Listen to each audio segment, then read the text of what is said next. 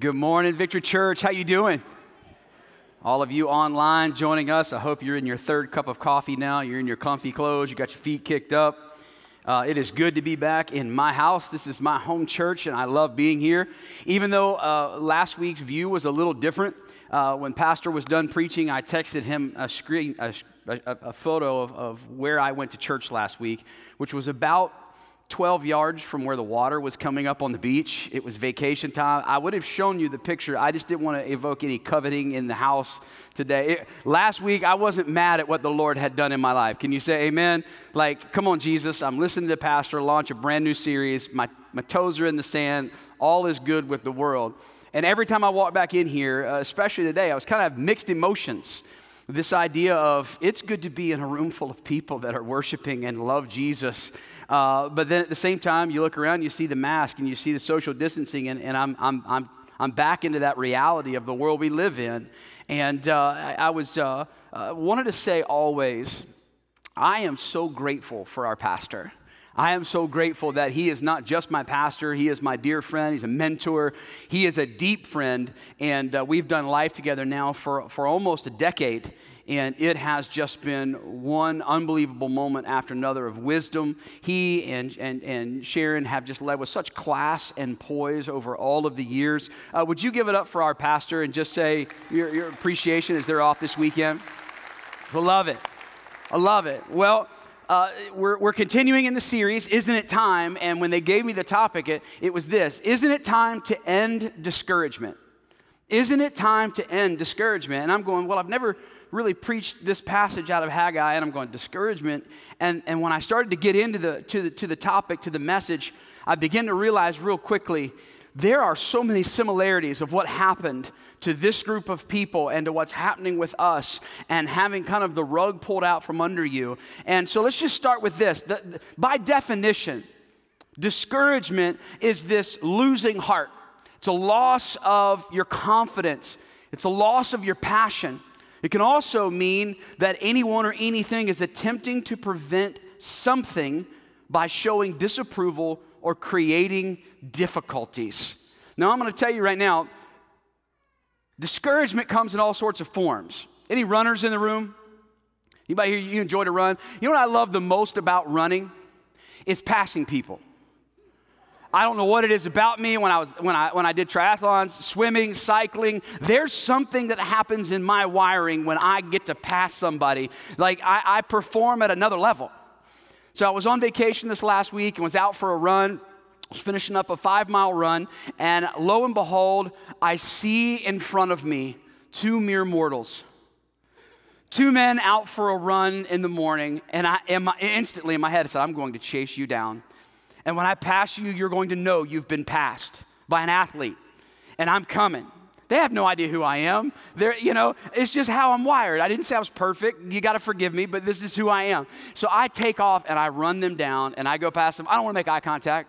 I don't want to look at them. I just want them to know, there I go. And I pass them 30 seconds, 45 seconds later. I'm, I can see where we're staying. I'm almost done with my run. And I'm feeling like, baby, I cannot wait to tell my wife I, I'm record time here. And right when I'm thinking these thoughts, a glimmer comes out of my, my right eye. And there's somehow someone let a gazelle loose on the road. This man smoked me and he ran by me. It's a third runner. And apparently he was stalking me as I was stalking them and he just stole all of the passion and the enthusiasm and all that I had had on the mountaintop has now been crushed by this single guy who was coming by. He must have been an Olympic runner. I don't know. He was flying by me, and I'm just looking at this going, you know what? Discouragement takes all sorts of shapes and forms. But I went from the mountaintop to the valley in about 45 seconds. And it's probably just the Lord checking my ego because I'm not that fast in the first place. But it's good to be with you this morning. But in all seriousness, when I started to get into this study, uh, it became pretty obvious pretty quick that um, I needed to hear this. It became pretty obvious pretty quick that this message was for me. And that's not always the case. I believe that you ever, you ever been there where you've gotten into God's Word and you started just doing what you know to do and you're seeking God's face, and the next thing you know, He kind of reveals some things about you and He pulls that off and goes, Hey, I've been wanting to talk to you about this. And now that you've read it, I want to adjust your attitude a little bit. And the more that I read and the more that I studied, the more I, I, I began to feel the Lord dealing with me about, hey, I, I want to adjust your perspective a little bit, Chris. I want to I want to speak into your life and I want to change how you handle challenges that you've been facing. And so this morning, I'm going to invite you to just maybe even listen in as I talk to myself. But I think in the world in which we live right now, where everything is disheveled, everything is disrupted, all of the questions from education to business to finance to this, the normalcy that we once have known is still all up in the air. I believe that all of us in this moment, in this season, have the idea and understand what it means to face some challenges. There have been times that I wasted time wandering in discouragement rather than leaning in to God's promises and his victory. Challenges will always confront us. I was, been, been was working with a, a, a, an up and coming leader. He's been with me for several years now. We were in the office a couple of weeks ago, and uh, I'm that kind of guy that when you look at, at, at news reports, I kind of throw my hands up every once in a while and go, God, really? You're going to do this? like the first tropical depression that, that they showed up for hurricane season literally like I'm, I'm watching the news then i'm going okay god you want me to deal with a pandemic and a hurricane is this what we're doing now that's kind of my mentality. And this young man's been working with me for a few years now. We've been through some things and we were talking the other day and, and it took me until i'm 48 years old to kind of get my mind around this idea. You know what? Challenges are never going to go away. There's no moment that god ever said i'm going to give you a prolonged period where I'm going to just let you coast and everything's going to be smooth and I'm going to make your life easy. It's not about moving out of challenges, it's how I respond to them. And I remember telling this young man, I said, challenges are never going to leave us. It's how you and I respond to them that will determine who we are and who Christ has called us to be. And I believe today, as we look into Scripture, maybe you have been experiencing what I'm talking about.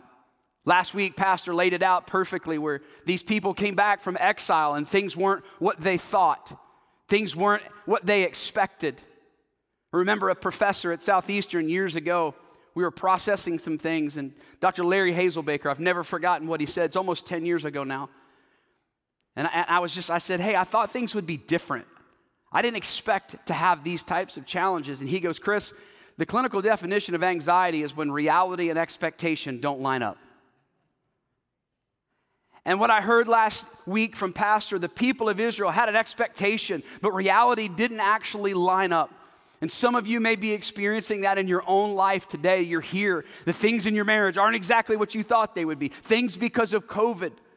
You've had to make some decisions in your business, or you've been affected by some of those decisions. You're going, man, I'm not really sure how we're going to get through this or how we're going to survive this. This isn't what I thought 2020 would be.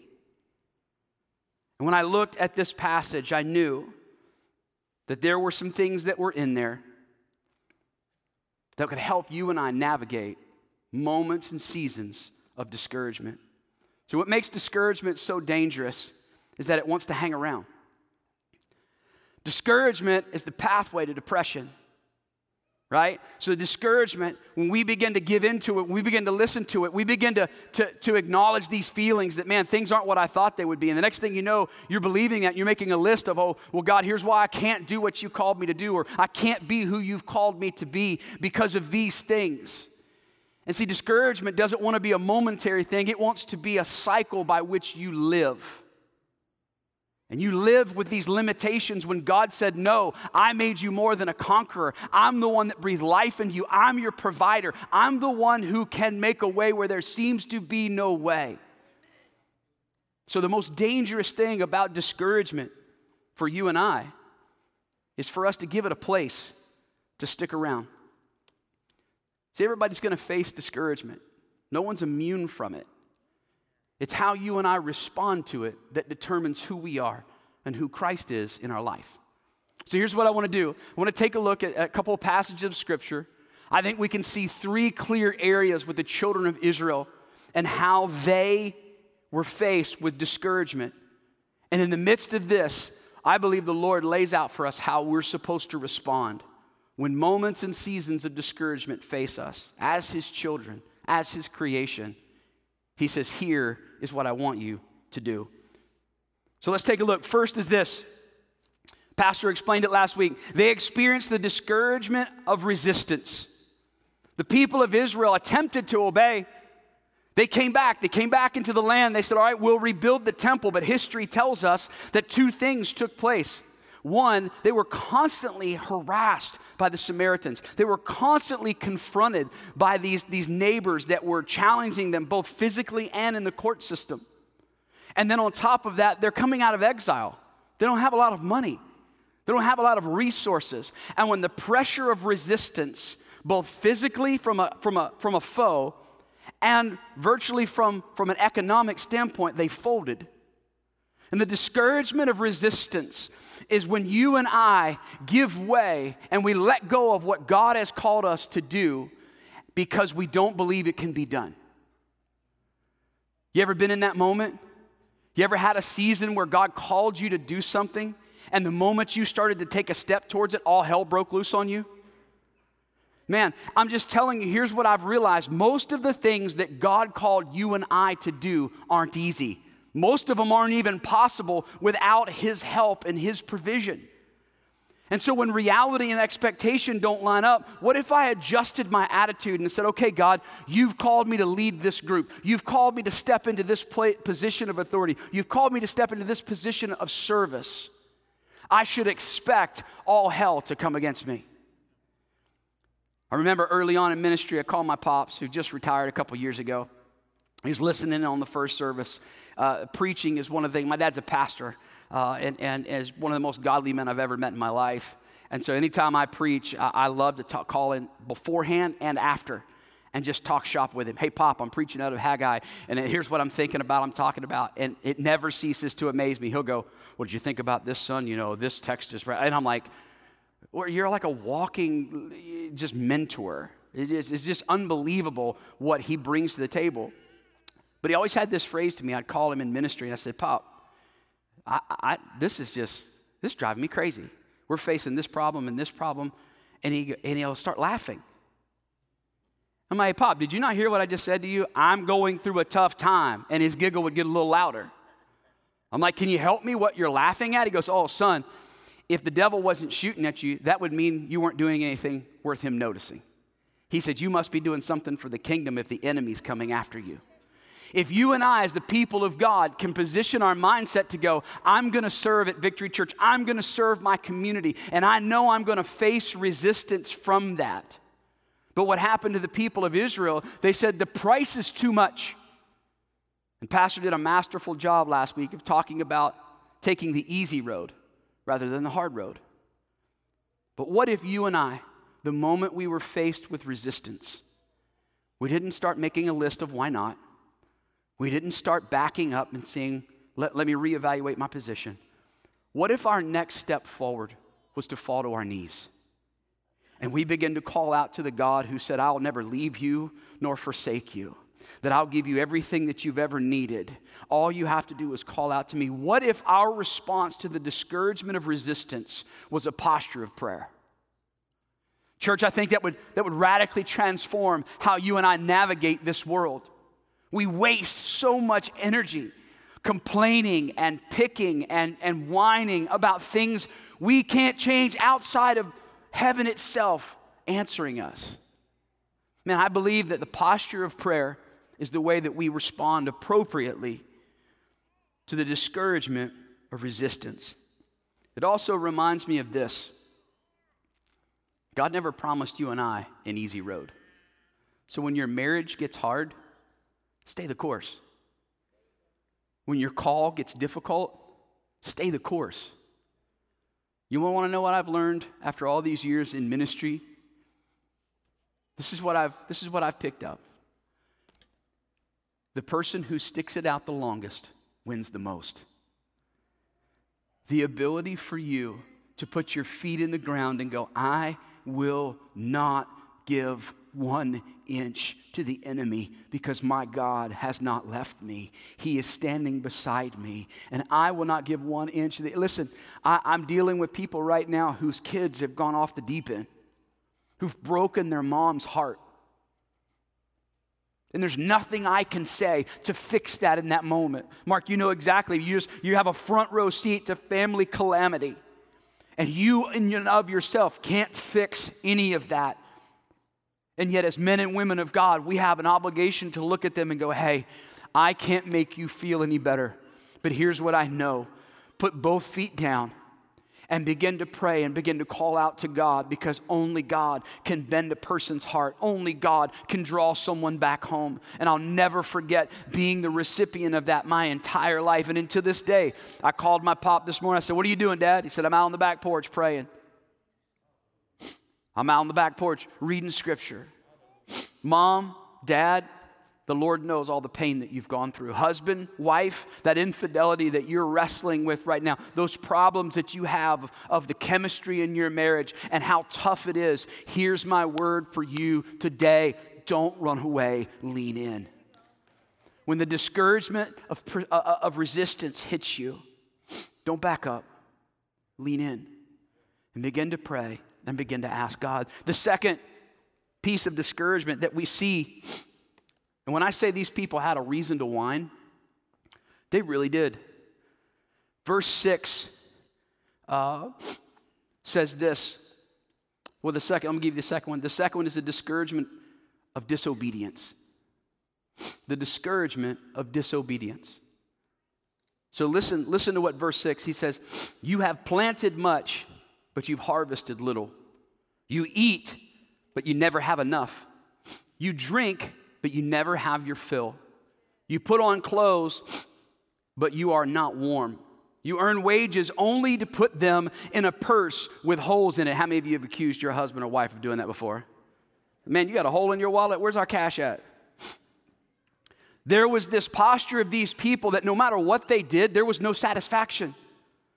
There was no harvest that was coming. There was no clothes that could keep them warm, no food that could satisfy them. I mean, the idea of this economic system was turned on its head because when the crops were bad one year, it would affect the next year and it would affect the next year. And to break that cycle, these people were living in certain hell. Anybody relate? Your livelihood feels uncertain? Nothing right now can really placate the anxiety that you have over this pandemic and how it's affected you and your family or the situation that you're in. Except for these people, it was a discouragement of disobedience that had stolen their heart. Because, see, this is not popular anymore, and, and I don't hear a ton of this. But what do you call it when God tells you to do something and you don't do it? It's sin, isn't it? It's just three, three letters, right? It's sin. It doesn't matter how hard it was or what your reasoning was. If God put a task before you and you said no, you took the easy way out, there are repercussions for sin. Is there not? Because a lot of what I'm hearing and seeing is, is a God who is all candy canes and hugs and, and kisses, and I'm, I'm all for grace. I'm with all of that. But here's what I know it was the misery of my sin that brought me back in, in response to the kindness of the cross. It was the misery of my sin and my brokenness that made the light of the gospel shine that much brighter when I saw this is what my life could be. And what's interesting about this is this, dis- this discouragement of disobedience is they were living with the paycheck of their decision. And so here's a thought.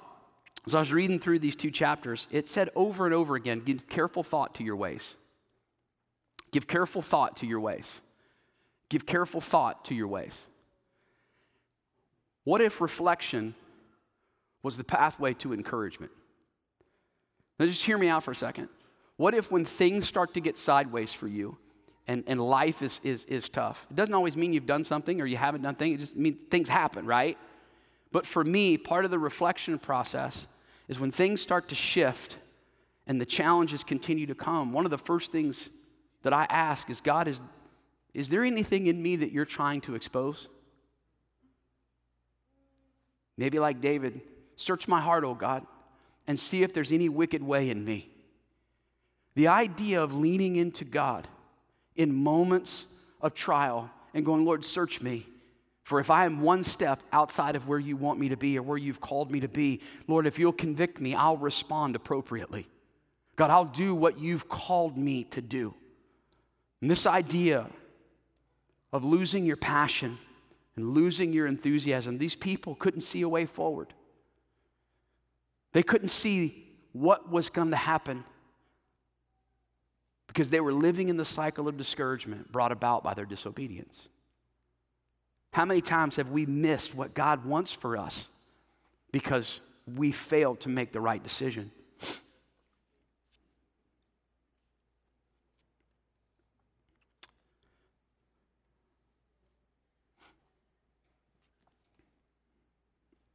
So, if you have your Bible, turn to verse 11. And I think this is interesting. Y'all still with me? I know I talked about sin and our responsibility. That gets crunchy. You got to love me. Verse 11 is very interesting. And, it, and I don't think it's a very popular view, but let's read it together and you tell me if I'm reading this wrong. Verse 11 of chapter 1 says this I called for a drought on the fields and the mountains, on the grain, the new wine, the olive oil, and everything else the ground produces, on people and livestock, and on the labor of your hands. That's a message from who? So, so could, we, could, could we deduce that when we're living in disobedience, that God not only is not just displeased with us, but actually could remove his hand from us in order to get our attention? The Bible says in James that God gives grace to the proud, but he opposes, or uh, grace to the humble, but opposes the what? The proud. In this moment, Haggai's honest with him and he says, The Lord's opposing you. He's trying to get your attention to tell you he's enough to do what he's called you to do.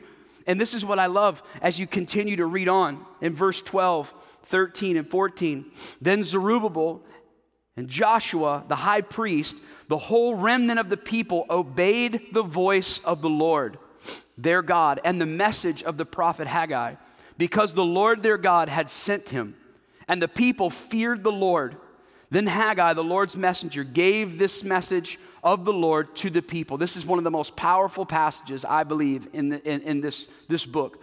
I am with you, declares the Lord. What I love about this is so the Lord stirred up the spirit of Zerubbabel, governor of Judah, and the spirit of Joshua, the high priest, and the spirit of the whole remnant of the people. They came and began to work on the house of the Lord Almighty, their God. How do you deal with the discouragement of disobedience, you repent, you obey, and you get to work. That's, that's it. This idea that when the Lord checks us and goes, Hey, Chris, you're operating outside of where I've called you to, you're operating beyond what I've asked of you. I just want you to adjust. Man, the response to deal with that, to get back to your passion, to get back to this sense of purpose, is to go, God, I got it. Any other any other people in this room uh, struggle with admitting certain things? Let me, let me just give you an example. This is what years of therapy has helped me to be able to say. You ready? Here it comes. I was wrong. No, no applause for that? Are you, are you, how many of you in here, that's a big deal for you to say that? right? Because you know I'm kidding. But how many of you are like that? Like the last thing I'm going to do is to admit I, I was I was I was wrong, right? So yesterday I, I uh, I'm in the process of building a home gym, right? And so. Uh, for those of you that, that know me and been around me, I've lost about 32 pounds since January. Uh, my wife and I celebrated 25 years of marriage last year, and those photos are on scroll in our kitchen. And I, every time I see them, I look at her and I said, Baby, I'm so sorry I ruined every picture of our time in Hawaii. You married a porpoise, and I'm so sorry, right? And so I've been on this journey of just being healthy and working out. So we're in the process of building a gym at the house. All right? So we need a shed so I can get uh, stuff out of the garage to get the gym. So we go and buy a shed. And my wife tells me, she goes, well, what kind of foundation are you going to do? I said, babe, I'm just going to put on the dirt. It's just a temporary shed. Just put on the dirt. Oh, no. It'll crack the floor. I don't want that. We, we, why don't you just put it on pavers? The babe's not going to work if we put it on pavers. There's nothing to tie it down to. It just won't work. And in my head, I'm like, I'm the man here. I build stuff. I've got the tools. Don't tell me what kind of foundation we're going to put down. So then I start going through this process of, well, if it's not going to be pavers, what's it going to be? Next thing I know, I'm at Lowe's. I've got marine plywood in my hand. I've got treated two by fours. I've got concrete uh, posts that the post hole, uh, you know, that I'm, I'm, I'm, I'm measuring things out and I'm doing, going through all of this work. And my wife comes around, she goes, How tall is that going to be? So, what do you mean? I said, It's eight foot two. She said, That's going to be above the angle uh, uh, of the roof. I, I, I don't want it there.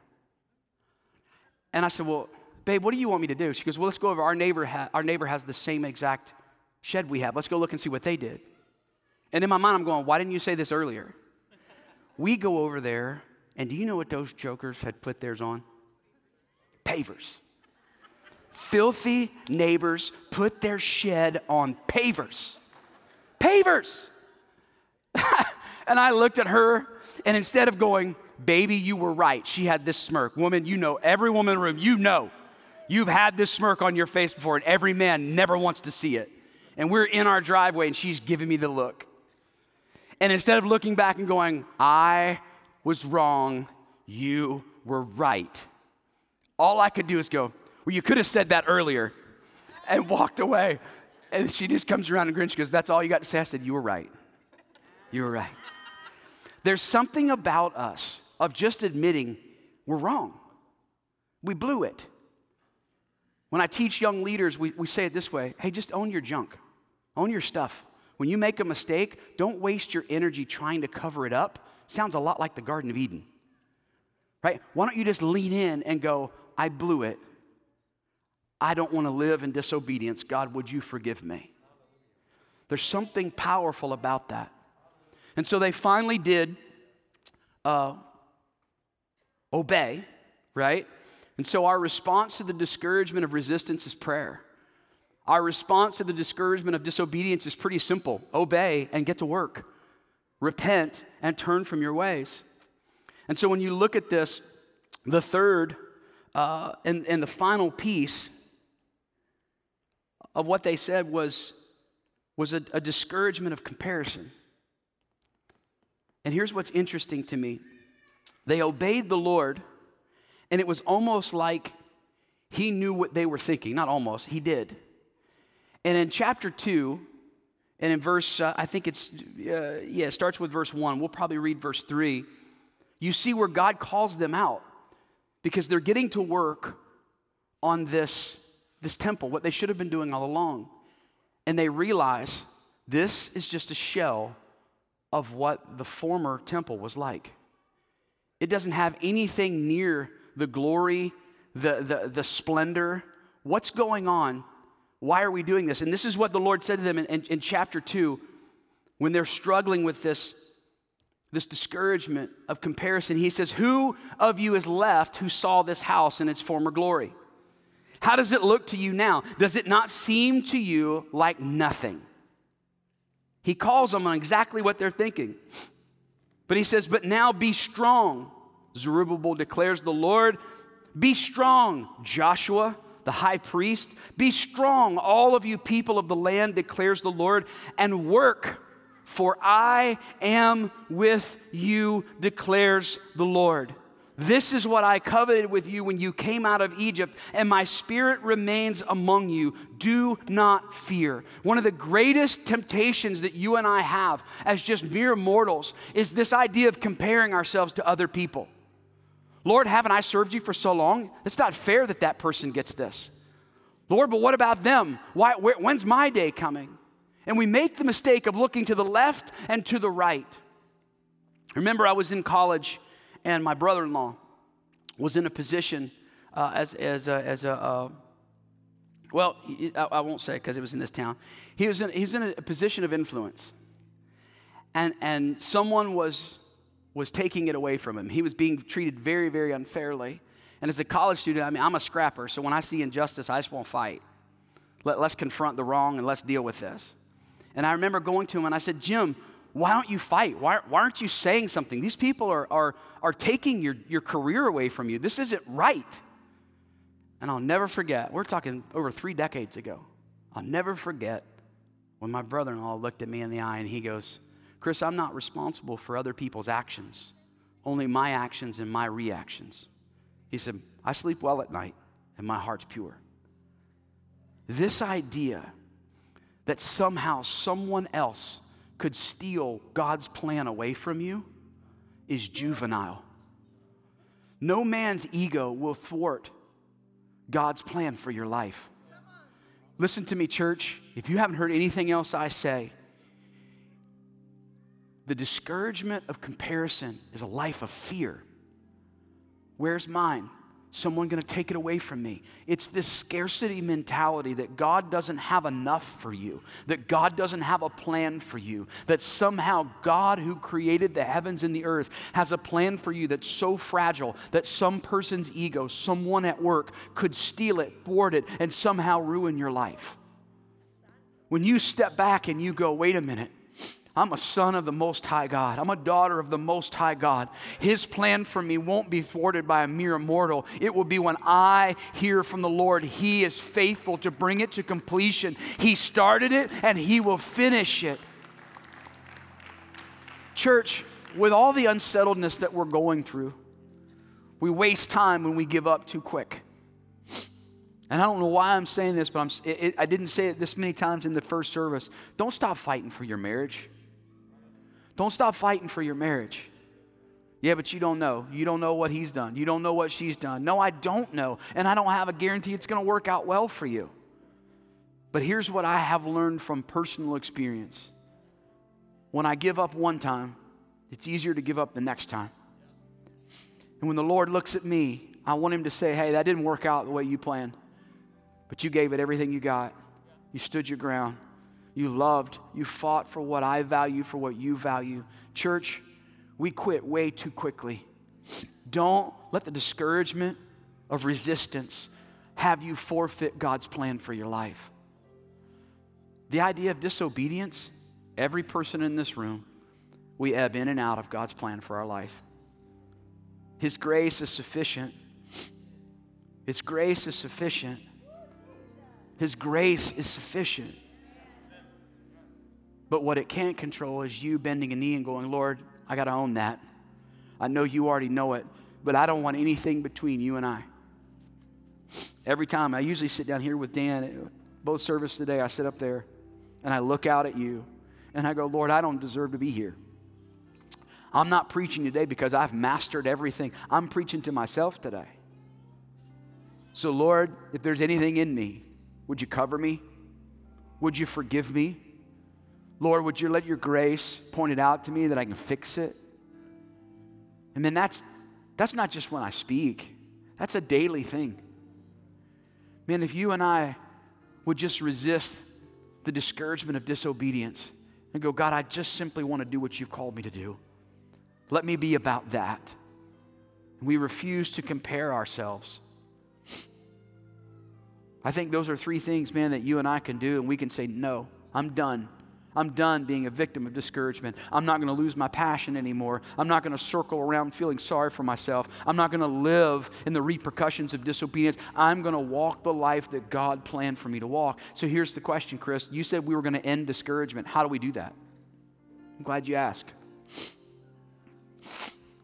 I think there's four words that the Lord uses in this chapter, in this book. He's used them twice. I think it's the big idea that we all rally around. I think it's, I think it's, it, it's, it's the one thing that Lord says if you'll get this right, everything else will make sense to you. If you remember when he said, Zerubbabel, be strong. Joshua, be strong. People of Israel, be strong and go to work. Why? I am with you. Four words that will revolutionize your life as a Christ follower is those four words He is with me. When you grab a hold of that, then discouragement has no place in your life. Why? Because the maker of heaven and earth will never leave you nor forsake you. He's traveling along beside of you. God is going to give you what you need to make it through. And when you make mistakes, He gives grace and He gives forgiveness. And when you start to compare yourself to other people, He goes, No, no, no, no. You're a unique expression of me that doesn't exist anywhere else on the planet. I made you a one of a kind. Stop trying to be like somebody else and try my plan on. I promise you'll find peace and contentment. If you're here this morning and this whole thing has got you sideways, and the uncertainty of this world has brought about discouragement, you don't have to hold on to that. Simply lean in to those four words, make them your own. You are with me. Doesn't mean that your problem is going to go away. It means He'll give you the strength that if He wants to take it away, you'll celebrate Him. But if He doesn't, you're going to walk right through it because He's with you the entire way. Church, would you stand to your feet? Today, I want to give us the opportunity to say no to discouragement and yes to the presence of God. Man, if you're here and you're in this room, you say, Chris, I just need prayer. This whole thing, life is disheveled, things are sideways. I don't know how my business is going to make it. Whatever it may be, you said, I have been living in worry and doubt. I've been giving up with the resistance. If that's you and you say, I, I don't want that anymore, I want God to, to deliver me from discouragement, lift your hand right now. We're going to pray together. If you're at home, don't be ashamed. Lift your hand on the couch. Let your family know they can pray for you while we're doing it. Hey, let's lift our voice right now. And if you're there, here's all you've got to declare God, I know you are with me.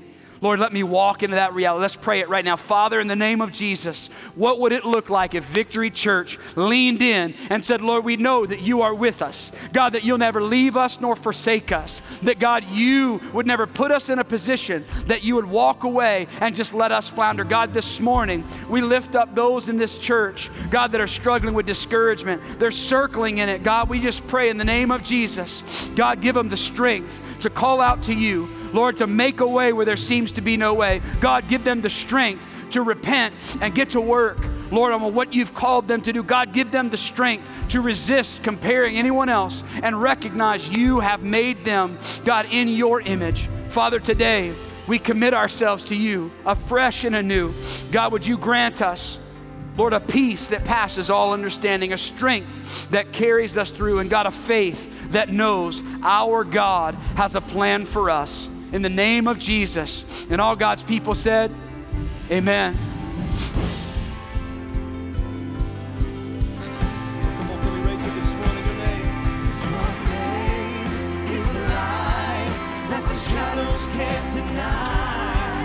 church,